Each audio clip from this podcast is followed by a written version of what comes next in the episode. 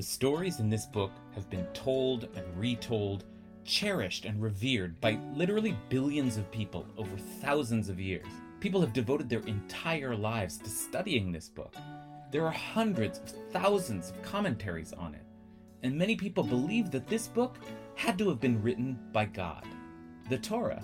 What's so special about it? Why is it so mesmerizing, and how has it managed to capture the human imagination for millennia? I'm David Kasher, a rabbi at Ikar in Los Angeles, and together we're going to study the weekly Torah portion of the Parsha and figure out why the Torah really is the best book ever.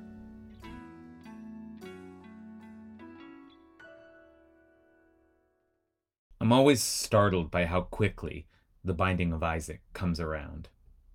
We're only four parshot in, four weeks into the yearly cycle of reading the Torah, and already being confronted by what's probably the most horrifying story in the Torah. It almost feels like too much too soon. God, horrifyingly, tells Abraham to sacrifice his beloved son Isaac, and then, even more horrifying, Abraham just does it. No questions, no protest, just gets up the next morning, packs up, and sets out to kill his son. For God. It doesn't get any worse than this in religion. Child sacrifice. If anything seems immoral to us, it's it's killing innocent kids and and bringing such great anguish to their parents. If God could want such a thing, then this is for most of us not a God we care to worship. And if a parent could do such a thing, even for God, we would call them a monster. And so many of us, most of us probably, find this story deeply, deeply disturbing. But I would suspect that what really bothers us about it is not so much what God is like in the story, because if we're offended by it, we probably don't believe in that kind of God anyway. And and and not what Abraham is willing to do because we can just condemn him after all, say he made a terrible mistake. I think what really disturbs us is that the story is in the Torah at all. Here we open our sacred scripture looking for wisdom and inspiration, and this is what the Torah presents to us as some kind of religious model. This is the kind of behavior being celebrated in, in my religious tradition, the kind of God being endorsed by its primary text. If this is where we begin to get a read on the Torah's moral compass, then, then doesn't that delegitimize everything else the Torah is going to say? I might as well just stop reading here.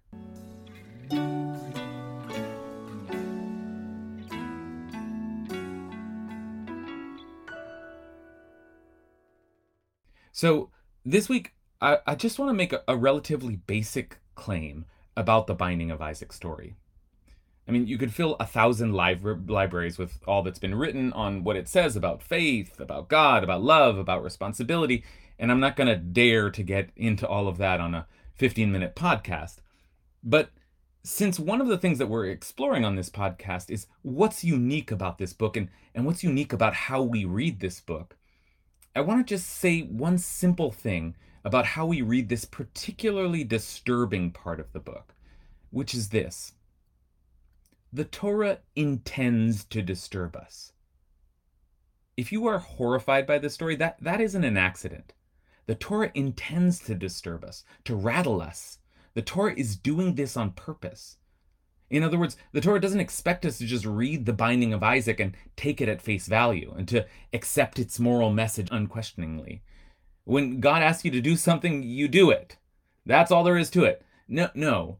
The appearance of the binding of Isaac is so jarring and the moral message so incomprehensible that we are meant to be confused. If you're shocked by it, you're supposed to be shocked by it. And that claim is easy enough to prove. Because the binding of Isaac, what we call the Akedah in Hebrew, appears in the Torah as a kind of a paradox.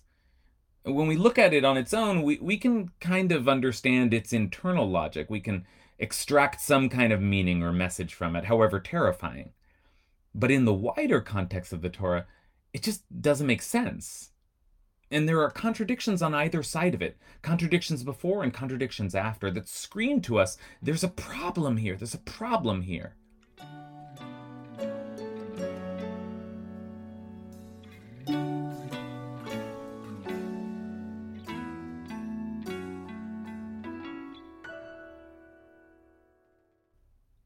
The most glaring contradiction actually comes right before the story.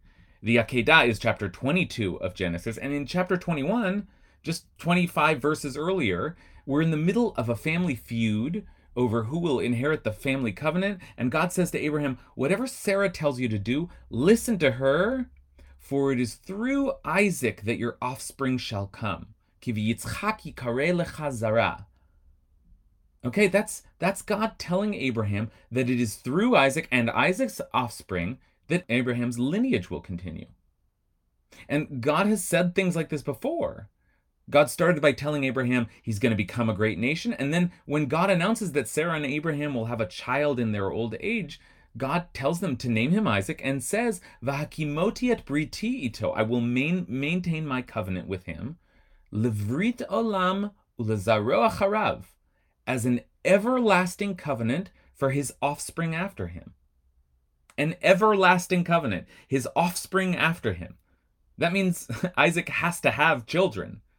And Isaac doesn't have children yet. So God has already said that, and if you forgot, God's now repeating it. It's through Yitzchak, through Isaac, that your offspring shall come. In the chapter just before, God says, Take Isaac and offer him up as a sacrifice. So when Abraham hears that in the story, he isn't just hearing something that ought to contradict his moral instincts. He's hearing God say one thing that directly contradicts something else God just said. It doesn't make sense. And part of the story then is that he has to deal with that contradiction. And this isn't just me being modern and angsty about it. The rabbis of old didn't miss this contradiction.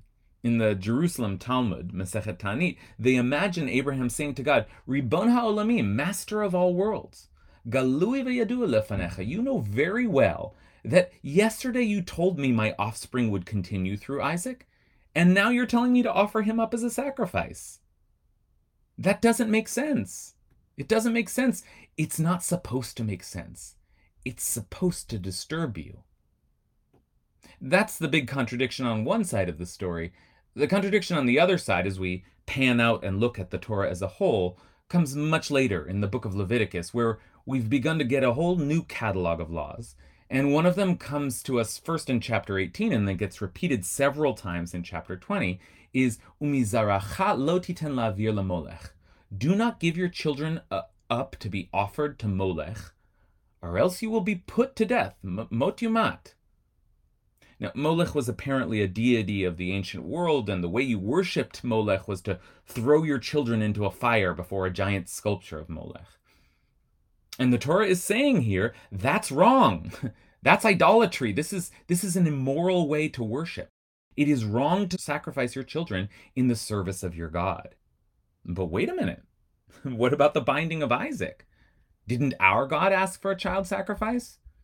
And wasn't Abraham celebrated for being so willing to do it? And now we're being told that child sacrifice is wrong? Now, maybe you want to say, well, the problem is just Molech. This is a foreign god. We can't worship foreign gods in an immoral way, but we can worship our God that way. Maybe, but that's an odd message. Don't act the way idolaters act. They do these horrible things, but it's okay for us. Is, is that really the way we're supposed to resolve this contradiction? Th- there's at least a serious question here. There's something that, that doesn't add up. Two ethics in the Torah that seem to contradict one another. And again, the Torah is going out of its way to repeat the contradiction, as if to say, pay attention, there's a problem here. Go back and rethink the binding of Isaac. Maybe you, you thought it was just a simple moral message do whatever God says. Not so fast. By now, we see the story is surrounded on all sides by contradictions.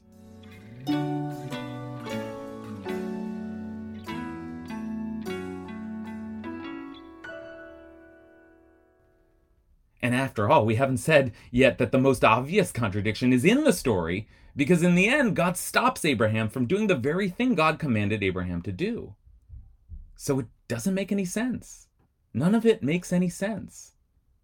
So, what is it doing here in the Torah, in our sacred scripture? I don't, I don't know. We've been trying to figure it out for millennia, and, and we still don't know. But one thing I do know is that it's supposed to disturb us. We're supposed to be uncomfortable with it. In fact, we're supposed to be horrified by it. And that means that the Torah, among its many genres, has horror stories in it.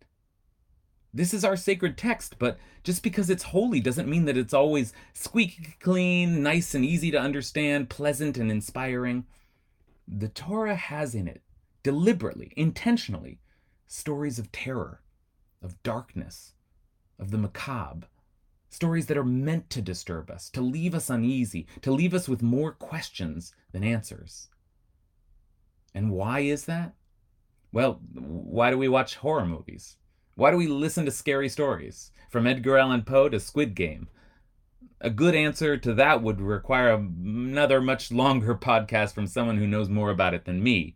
But one thing I can say is that part of what the genre of horror of a horror story does when we know it's a horror story is that it says implicitly to the audience, we are not saying this is good. We are not endorsing this.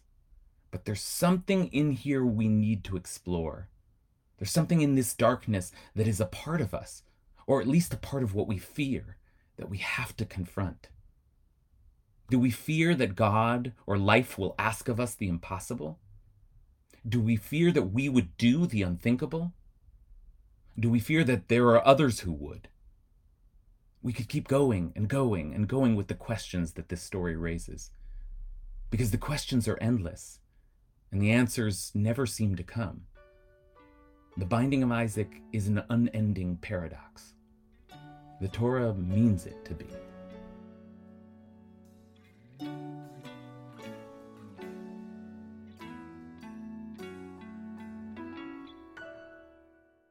Best Book Ever was produced by Ben Cooley and edited by Vera Blossom, and our theme song is Pitchuli by Hillel Tigay. You can listen to more of his beautiful music on iTunes and Spotify. And while you're there, why not subscribe to Best Book Ever if you haven't already? If you're interested in supporting this podcast and our work, you can visit us at ikar.org and donate or Venmo us at ikarla. That's I K A R L A. Thanks a lot and see you next week.